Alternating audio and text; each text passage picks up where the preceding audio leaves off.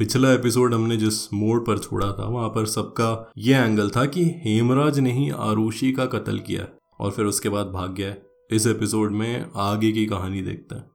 जब 16 मई की सुबह इतना केओस चल रहा था और पुलिस हेमराज की खोज में लगी थी, तब कुछ लोगों को छत के दरवाजे पर खून के निशान दिखे थे।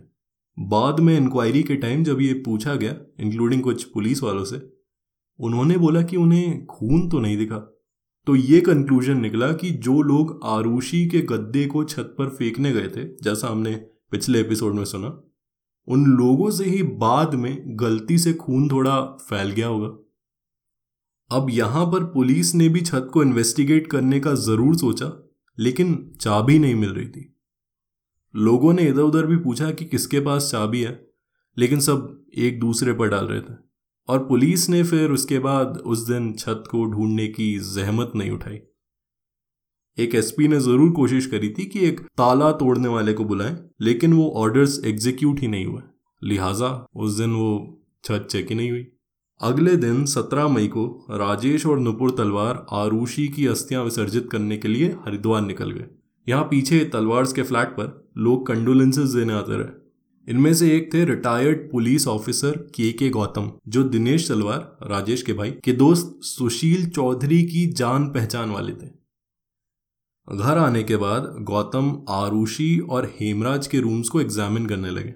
इसके बाद अपेरेंटली दिनेश तलवार ने ही के के गौतम को कहा कि ये छत का दरवाज़ा भी खुलवा दो। रिटायर्ड पुलिस ऑफिसर्स की पहुँच काफ़ी अच्छी खासी होती है। तो के के गौतम ने इमीडिएटली एसपी महेश मिश्रा को फ़ोन लगाया और बोला कि ये लॉक तो खोलो।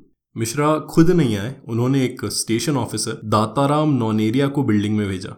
दाताराम ने ताला तोड़ा और सबके होशो हवास उड़ गए। छत पर किसी बॉडी के घसीटने के खून के निशान थे। जैसे ही आगे गए तो एक ऑलमोस्ट सड़ी हुई लाश छत पर खून के साथ पड़ी थी।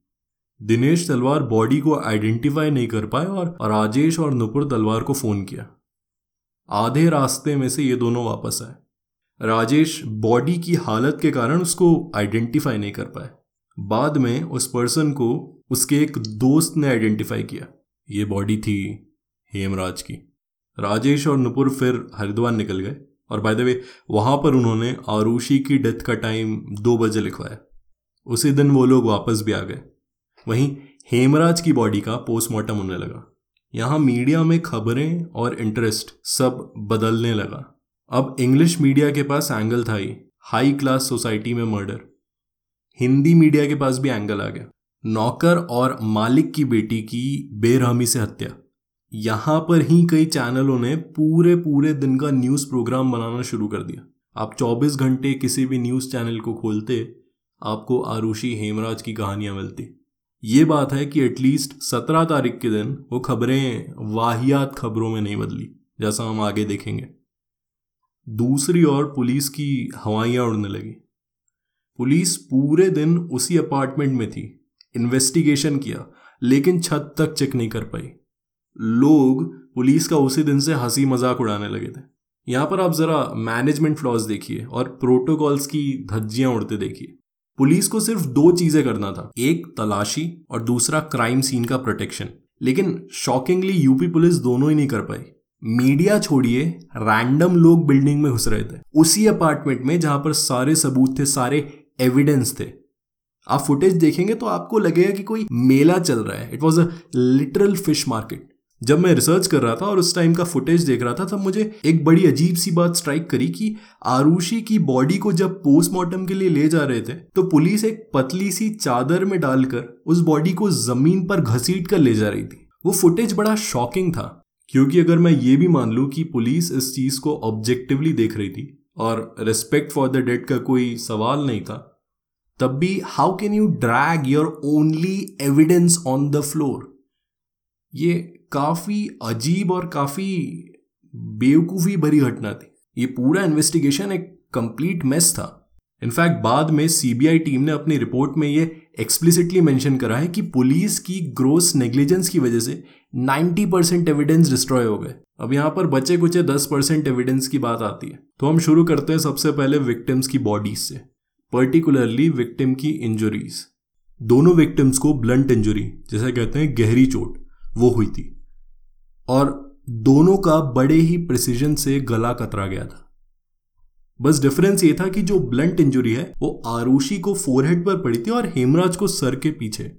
यहाँ से मर्डर वेपन की स्पेक्यूलेशन शुरू हुई। बाद के एक ट्रायल में सीबीआई ने राजेश के एक गोल्फ क्लब को इंजुरी के शेप से काफ़ी सिमिलर बताया। लेकिन जो हेयरलाइन फ्रैक्चर आरुषि को हुआ था, उससे ये एस्टैब्लिश किया कि गोल्फ क्लब से वो फ्रैक्चर नहीं हो सकता। जो मेन एरिया था, वो था विक्टिम्स का गला कैसे कतरा गया। वूंड्स के मेजरमेंट्स के हिसाब से एक ही हथियार से दोनों का गला कतरा गया था। ये एस्टैब्लिश्ड फैक्ट था।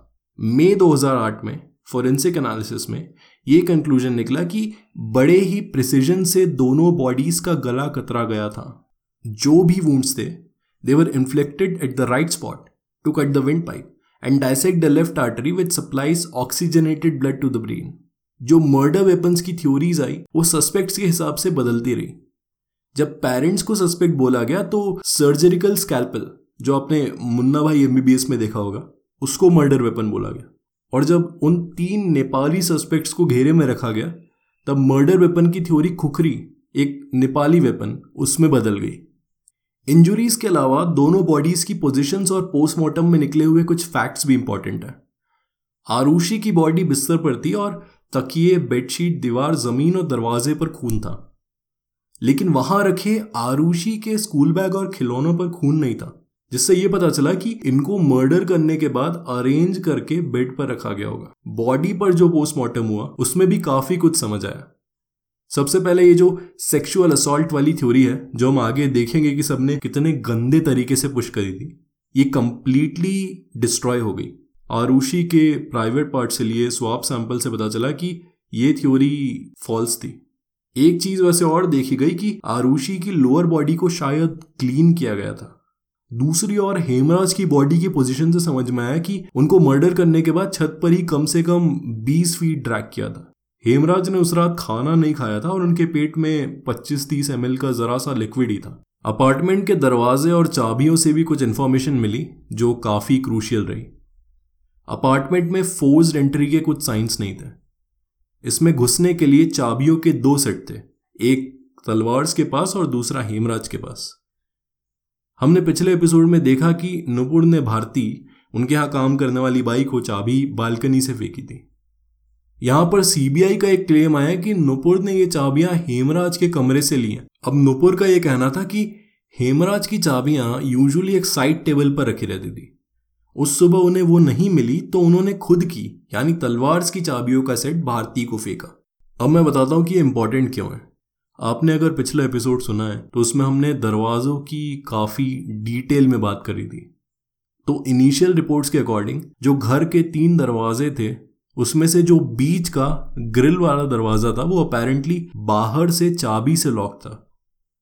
अगर दोनों चाबियाँ अंदर थी तो सीबीआई का स्पेक्यूलेशन ये था कि तलवार्स ने दरवाज़ा लॉक किया और अपार्टमेंट के अंदर वाले और मिडिल डोर से एडजेसेंट हेमराज के दरवाजे से गए, जिसको उन्होंने अंदर से लॉक करके रखा था इन्वेस्टिगेशन को मिसलीड करने के लिए। लेकिन आपको अगर याद हो तो भारती के बयान के हिसाब से बीच के दरवाजे की सांकल लगी थी लॉक्ड नहीं था। मैं फिर से आपको भारती की फ्लैट में एंट्री याद दिलाता हूँ, जो कि बहुत इंपॉर्टेंट है। भारती ने कहा था कि 16 मई की सुबह उसने बाहर खड़े होकर तीन बार घंटी बजाई। साथ ही साथ उसने ये भी कहा कि उसने बाहर का दरवाज़ा हल्का सा पुश करके देखा, लेकिन वो खुला नहीं। फिर जब वो नीचे से ऊपर वापस आई, जब नुपुर ने उन्हें चाबियाँ बालकनी से फेंकी थी, तब वो दरवाज़ा वापस पुश करने पर खुल गया। सीबीआई की यह थ्योरी आई कि वो दरवाज़ा असल में अंदर से बंद ही था।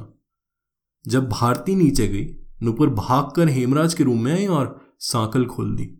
वैसे सितंबर 2012 की कोर्ट प्रोसीडिंग्स में डिफेंस ने यह क्लेम किया कि भारती ट्यूटर्ड विटनेस है, क्योंकि उसने कोर्ट में यह भी कहा था एंड आई पैराफ्रेस जो समझाया गया वही बयान दे रही हूँ।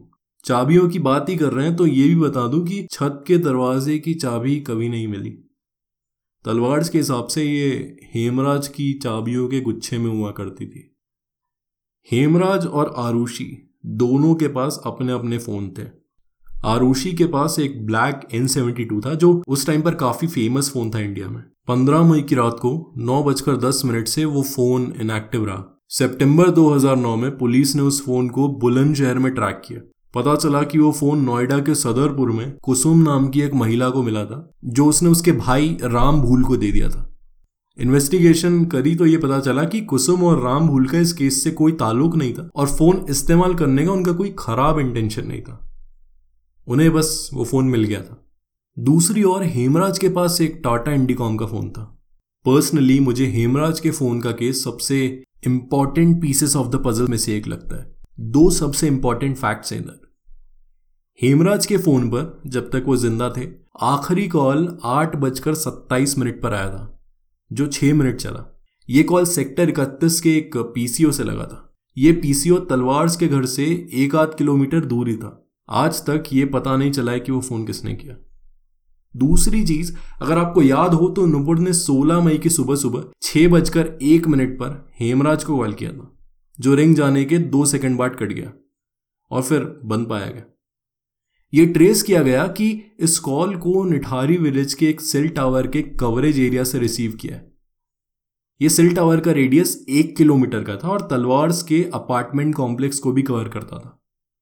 इसलिए एक ये भी कंक्लूजन आया कि किलर या किलर्स 16 मई की सुबह या तो अपार्टमेंट थे या एटलीस्ट अपार्टमेंट के आसपास ही थे। हेमराज का फ़ोन कभी मिला ही नहीं। ये नंबर सीबीआई के अकॉर्डिंग पंजाब में बीच में एक्टिव था, लेकिन बंद हो गया।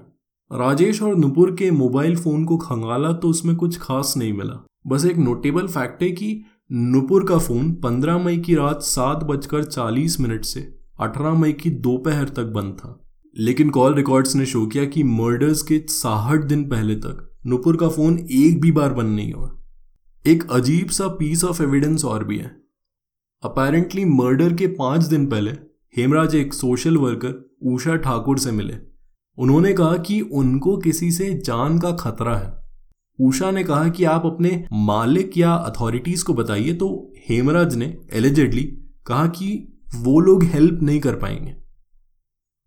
वैसे मर्डर्स के तीन साल बाद हेमराज की वाइफ खुमखला, जब नेपाल से भारत आई थी, तब उन्होंने हेमराज का जान के खतरे वाली थ्योरी को कंफर्म किया था। लेकिन उन्होंने ये भी ऐड किया कि हेमराज को नुपुर, राजेश और राजेश के भाई दिनेश ने थ्रेटन भी किया है। इसका कोई भी कंक्लूसिव एविडेंस नहीं है कि ऐसा कुछ हुआ था।